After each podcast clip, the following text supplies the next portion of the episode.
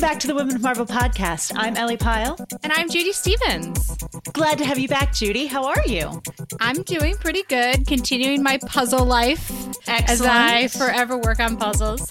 What's the most recent puzzle? I just finished a Mona Lisa one, which was actually incredibly hard because I don't know if you know, but the Mona Lisa has a lot of black Yeah. on her as a painting. So, Very, very cool. yeah, that was my 28th puzzle, by the way. I've done 28 puzzles since November. Okay. Do you have a special one picked out for 30? Oh, I don't. Oh, that's a good question, though. I'll, I'll have to check back in with you. and Okay. let You know what I continue to do. I feel like 50th would be my struggle. While I'm doing puzzles, I'm also staying updated on things happening on the TV, and I have been loving Marvel Studios WandaVision. I have also been loving this show. The first two episodes were in black and white, which was super cool and reminded me of my childhood watching Nick at Night. And the actors are all so good. It's so much fun. But of course, one of the coolest things about it is the costumes. Yes. Oh my God, the costumes, especially as each episode we get a different decade and a different time period for, you know, both Wanda and Vision. And and as a cosplayer, seeing how the wardrobe is evolving from the sitcom fashion to the present day is just so awe-inspiring. So I had an opportunity to chat with the costume designer Mayes Rubeo about her career, designing through the decades, and what's to come in WandaVision. I am so excited to hear all of this. Let's take a listen. Hi, Mayes. I'm so excited for you to join us today. Thank you, Judy. It's my pleasure to be here. So, we're talking across continents, which is kind of amazing. But before we get into the nitty and the gritty, I want to learn a little bit about you. You know, how did you get started in costume design? Well, I I started in a place that most people don't come from film school, which is uh, Los Angeles Trade Tech. It's a it's a professional uh, community college, and uh, I needed to expand my uh, notions on more artistic ways for film and uh, and costume. So I did some extension lessons at uh, UCLA. I got my first job on a movie called Old Gringo. The great Enrico Sabbatini was the costume designer. And after that, I became very avid about costume uh, learning. And I found my way just uh, working in every category of the costume department, from uh, PA to become a costume designer finally. It it took every step of the way to, to get there. I didn't jump from, you know, set costumer to assistant designer. I did every single position. So it's been a long way. It's been a long way and uh, so much work and dedication, but uh, I'm very happy now that I took that road. Well, you've worked on some phenomenal films over the years and a wide range of them. I mean, what is it about designing? You know, you've done period pieces, you've done fantasy, and you know, what is it about designing those type of costumes that you love so much? Um, first and foremost, uh, the time traveling that my uh, career offers. Uh, one day I might be doing alien people, and I might be doing, you know, Babylonian costumes of uh, Mesoamerica cultures, or contemporary World War II. Costume design offers a lot of time traveling, and that is why you never get tired of it if you see the careers of costume designers, it's a career that doesn't retire at 65. I mean, you could, but if you have still the strength to be a costume designer, because it takes strength, it's, a, it's by far very, very tough, you know, job because it's so much work, but it's a work that we love to do. This is the difference. So if you get up in the morning and go to work to a job you don't like, it becomes a real, real job. It becomes a huge effort. My job is a pleasure because I, you know, I'm doing what I like to do and I get paid for it. So it's great. I mean, that's that's so good to hear to be able to know that you go into work, especially being on set and in pre-production. It's it is so many hours of work. It is. Yeah, but it shows so well on the screen. I mean, especially when you see the final product. Yes, yes, yes, yes. It's a, it's a lot of satisfaction when you see your costumes and how the director and the script envision it. It's really, it's really great. it's an incredible feeling to see your work up there, already done, and it's there forever. No. And now you're embarking on sort of a new world for Marvel Studios with the series on Disney Plus, especially with WandaVision. You know, obviously, when you tackle a film, there's a specific process, but was the process a little different for you with a series like this in multiple episodes? Yes, it was. It was uh, because it's not only about bringing to the table your knowledge of periods or your knowledge of, you know, American sitcom or your taste or whatever is i mean a project has many layers of uh, intricacy it's so interesting. The story is, is just uh, is, is being woven with strategy and you know you really needed to all your brains all your dedication to really understand it and uh, and to make it work. Because in but you know in one episode you will have so many nuances of the other episodes. So how was this possible? It was possible because our director, Matt Shakman, and the writers, the writer Jac Schaeffer, and our creative producer, uh, Mary Livanos, were so good in communicating. And we were so happy for that because it's not that you go, sometimes you go show up to work and say, so we're going to shoot this. Or it was so well explained and we had many, many meetings of communication to better understand and comprehend the nature of this project. Very, very intelligent, very psychological, wonderful project. You know, it has another flavor from the Marvel Cinematic Universe, and this is what it makes it more interesting to me. Well, so you mentioned the decades thing, and you've worked on historical pieces before. What was it like designing for each time period as you went through the episodes? Oh, it was a delight. It was a delight. It was wonderful because I had freedom and uh, the uh, creators trusted me so much with it. Also, I had the input from the artists, uh, you know, Paul Bettany and and uh, and Lizzie, who's an incredible artist to work with, very, very engaged, very uh, involved. So it was it was amazing. It was amazing to work because it was part of the American television fashion, which is not reality, but it's so much fun. It was so much fun to uh, recreate everything. We started in black and white, and uh, so we learned a lot about shooting in black and white you know, especially with tones of grays or tones. I mean, what tones of grays are gonna the ones that are gonna translate into the, the real colors? I mean, vice versa. What colors are gonna are gonna translate into the grays and the blacks and whites and very interesting what we learned. You know, we learned about red and gold, and uh, they become gray. And every time that we bought the fabric, we have to put our telephone on a black and white filter just to see that fabric was going to work. Uh, little tricks like that, you know, it was uh, was interesting.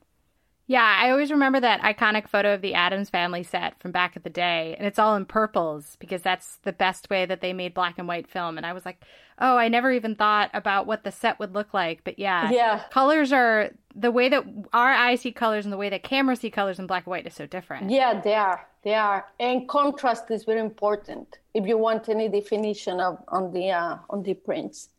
And women's fashion is so uniquely different than men's fashion and menswear. Like, what was it like designing the two unique looks uh, as you watch Wanda and Vision go through the decades? Well, you know, it was also part of their input. I mean, our fittings were very long because they wanted to try on everything and they wanted to to find all the possibilities to get it right. It, it was a, a, a proper preparation for this for this uh, project, and I'm grateful to to Marvel that allowed me to have that. Did you use vintage patterns? Did you use vintage source? Like, what was the process of like actually finding these pieces for them to wear? Well, um, I designed them and I made them. When we did uh, Lizzie's pregnancy dress, I used a like a period fabric that it was only 30 meters there and that was it. So I had to make it work. and uh, I designed the costume. I des- I, we we designed most of the costumes. Uh, I would say uh, we were at the drawing board a lot, lot, lot, lot. Yes. And there's also an iconic image, you know, you guys helped create in the Halloween episode where Wanda and Vision are wearing their sort of comic hero costumes. Yeah. What was it like making, you know, Wanda's red outfit and Vision's, you know, yellow and green outfit? Well, imagine, imagine if you're having a nightmare that you work in Marvel and you're trying to make incredible costumes and then turn out like that. So that that was like the thing that, i mean i think uh, our producers embraced it so much with that like uh, like bright yellow and the green and the then the very very bright red and uh, and pink stockings for Lizzie, just like it was drawn in the in the uh, 50s 60s it was lots so much fun i mean to see to hear all the oh wow on the set, all the, every time that the costume walked in, and everybody was like, "What? That was that's crazy!" And you know, it was really great. I know, you know. So I I do cosplay, and I go to conventions when when conventions are on, uh, uh-huh. and and that iconic Wanda outfit has been an outfit I've seen at cons for so many years. You know, what does it mean for you as a fashion designer to know that like the outfits that you're making are going to eventually go to conventions and people eventually. are going to wear them. it's going to be uh, some conventions, I think. Yeah, hopefully. I think it's going to be so much fun. I, I embrace that a lot. This is incredible. Yeah, I think they're gonna be, and they, you know, because they're so simple. These two costumes is like you can make it at home almost very easily. And another fierce woman that's going to show her face on the show is Monica Rambeau. Can you talk a little bit about costume designing for Monica? Oh yeah! Oh my God! It's, it's um, her costumes are gonna be crazy. That's all I can say because especially when she lands in the seventies, she's embracing all the groovy of the seventies and bell bottoms and and I can't say any more about the pants because it's a big, big, big surprise about that. Teyonah was so involved in the costumes as well. She is uh, one of the most serious actors that I ever met in dedication and taking serious her character. She is full on Monica Rambeau. And she did it so greatly. She elevated this character. She's a very important character in this show. Yeah, and she's a very important character to the Marvel fans. You know, yeah. she I know that fans are very excited to see her and sort of see the costumes and also what she does in the show. So, you know, one of the interesting things about the show is it, it's kind of like a, a six hour long film. You know, how was it for you making sure that every episode with the costumes melded into the next episode? Yeah, I had a great collaboration with my assistant designers, Joseph Feltus and Danielle Celon these wonderful young men helped me throughout so much. And um, because it has it has a lot of a lot to catch up here. I mean we couldn't leave one thread out because then it becomes a, a crooked woven piece. And uh, so they never let anything off the wagon. And it was it was a great help to have their brains also into the script and the intricacy of what it was coming and the, the advanced schedule. Yeah, it was great. So that was uh, a great help I had. Yeah, I mean, I uh, having having those uh, different people on the side to help you. Uh, yeah, we've had opportunity to interview other costume designers, and just and also I've had the opportunity to you know be given tours of costume shops, oh, and I'm yeah. always amazed oh. by the amount of people in the shops and how they're all the work they're doing from the ager dyers to the to the people cutting out the fabric to I mean it's it's such an amazing workhouse to see it all come to to life. Exactly. They give you all the ingredients to cook the best uh, the best costume. So why not doing it, right? Yeah, I mean, especially in the 1950s and the 1960s. Oh yeah, you know, the, I mean, the idea of polyester really hadn't uh, hadn't really become a thing yet. Exactly, exactly. No, no, it was all good fabrics. Very beautiful.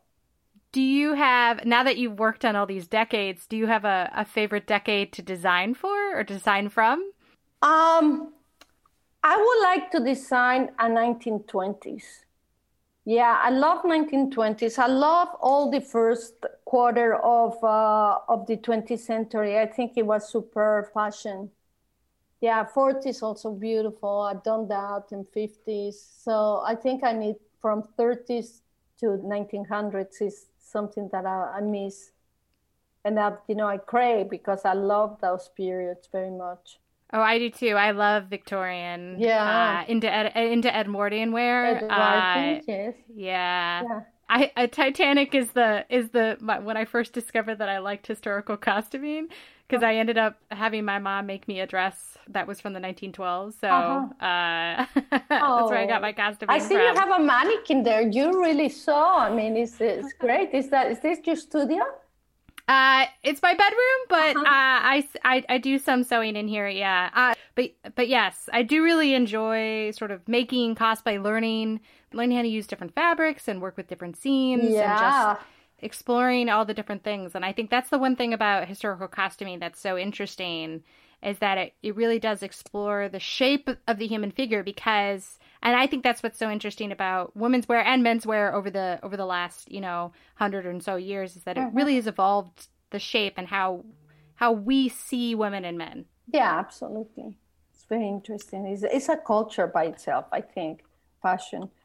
It's often regarded like a, like a luxury uh, hobby to regard fashion history but it's cultural. I think it's cultural. It's anthropological. It's cultural, and it's it's on us because we cannot go naked. We never been naked around the world from the get go. Maybe first we had before, but uh, it was uh, it's something that uh, is so good because it's it's natural to be covered, but it's natural to look good.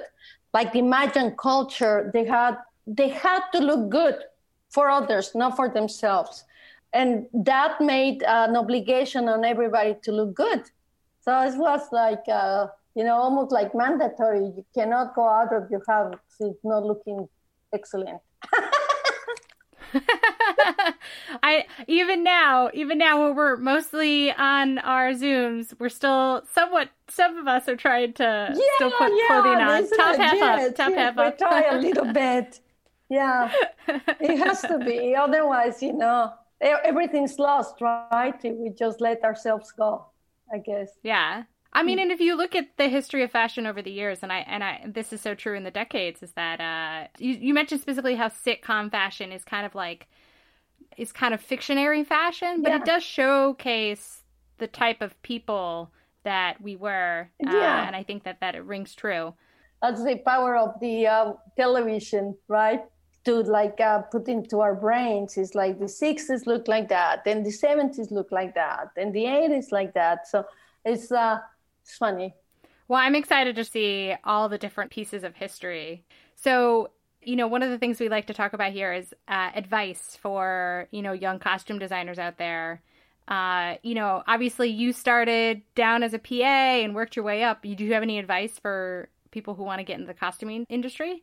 Well, never assume that you are ready for the next position just because you have spent so many years there. You have to feel uh, the need to move up, but also acknowledge and know your limitations. And don't try to jump into something quickly if you're not ready, because as soon as you go up, you can go down very quickly. It's better to have a really good preparation very good preparation and very good uh, work ethic. Get there earlier than anybody else, leave later than anybody else.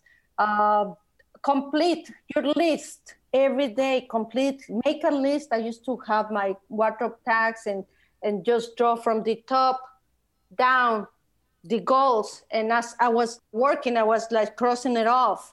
And then if you have finished that, help other colleagues to achieve their ones.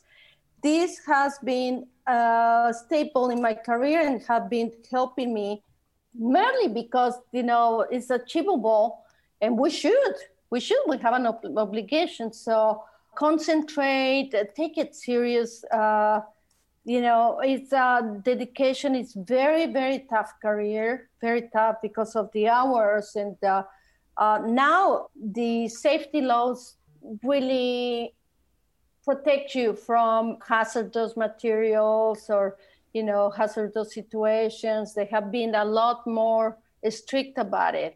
But you know they were back in on those days. It was a little bit more loose. You know, like uh, carrying so much weight is not actually good for you. You know, you would resent it later. I mean, it's okay. It's part of a job to carry, and that's the uh, drill. But also, there's there is more safety now, and I'm very grateful for that for these future generations. But those future generations have to work hard. They have to concentrate harder, and they have to like really earn their keep. It's a very challenging. It's very competitive. It's a very competitive career, but if you don't have the basis, then it's not going to get you anywhere. Yeah. So be prepared. That's the motto. I mean, it's very good advice. I, I definitely working in film and TV. You know, first on set, last on set. Yeah. You know, yeah. do what you need to do to climb the ranks, and and you too may end up designing for a show with multiple decades. exactly. Well, this has been so amazing. Thank oh you so much. Oh my gosh, you are so sweet, and uh, it's, it's, please know I love this project. I enjoy every moment of working on it. I'm very I'm very happy to be part of it. Thank you so much again to Mayes Rubeo. I kind of want to go back and rewatch the episodes now to see those inspirations come to life in these costumes. Right? I mean, it's just so cool to hear, you know, to talk to Mayes about her, you know, references to the callbacks. I mean, even just designing costumes for black and white is so uniquely different than obviously designing for color and having to like look back at like old Hollywood shows and how they used to do it. But whether in black and white or color, the WandaVision costumes are stunning. You can see all of them every Friday on Disney Plus. Until next time, this is Marvel. Your universe. Women of Marvel is produced by Rebecca Seidel, Zachary Goldberg, and Alexis Williams, along with me, Judy Stevens, and Angelique Roche. Our development manager is Brad Barton, and Jill DuBoff is our director of audio. Special thanks to Mayes Rubeo.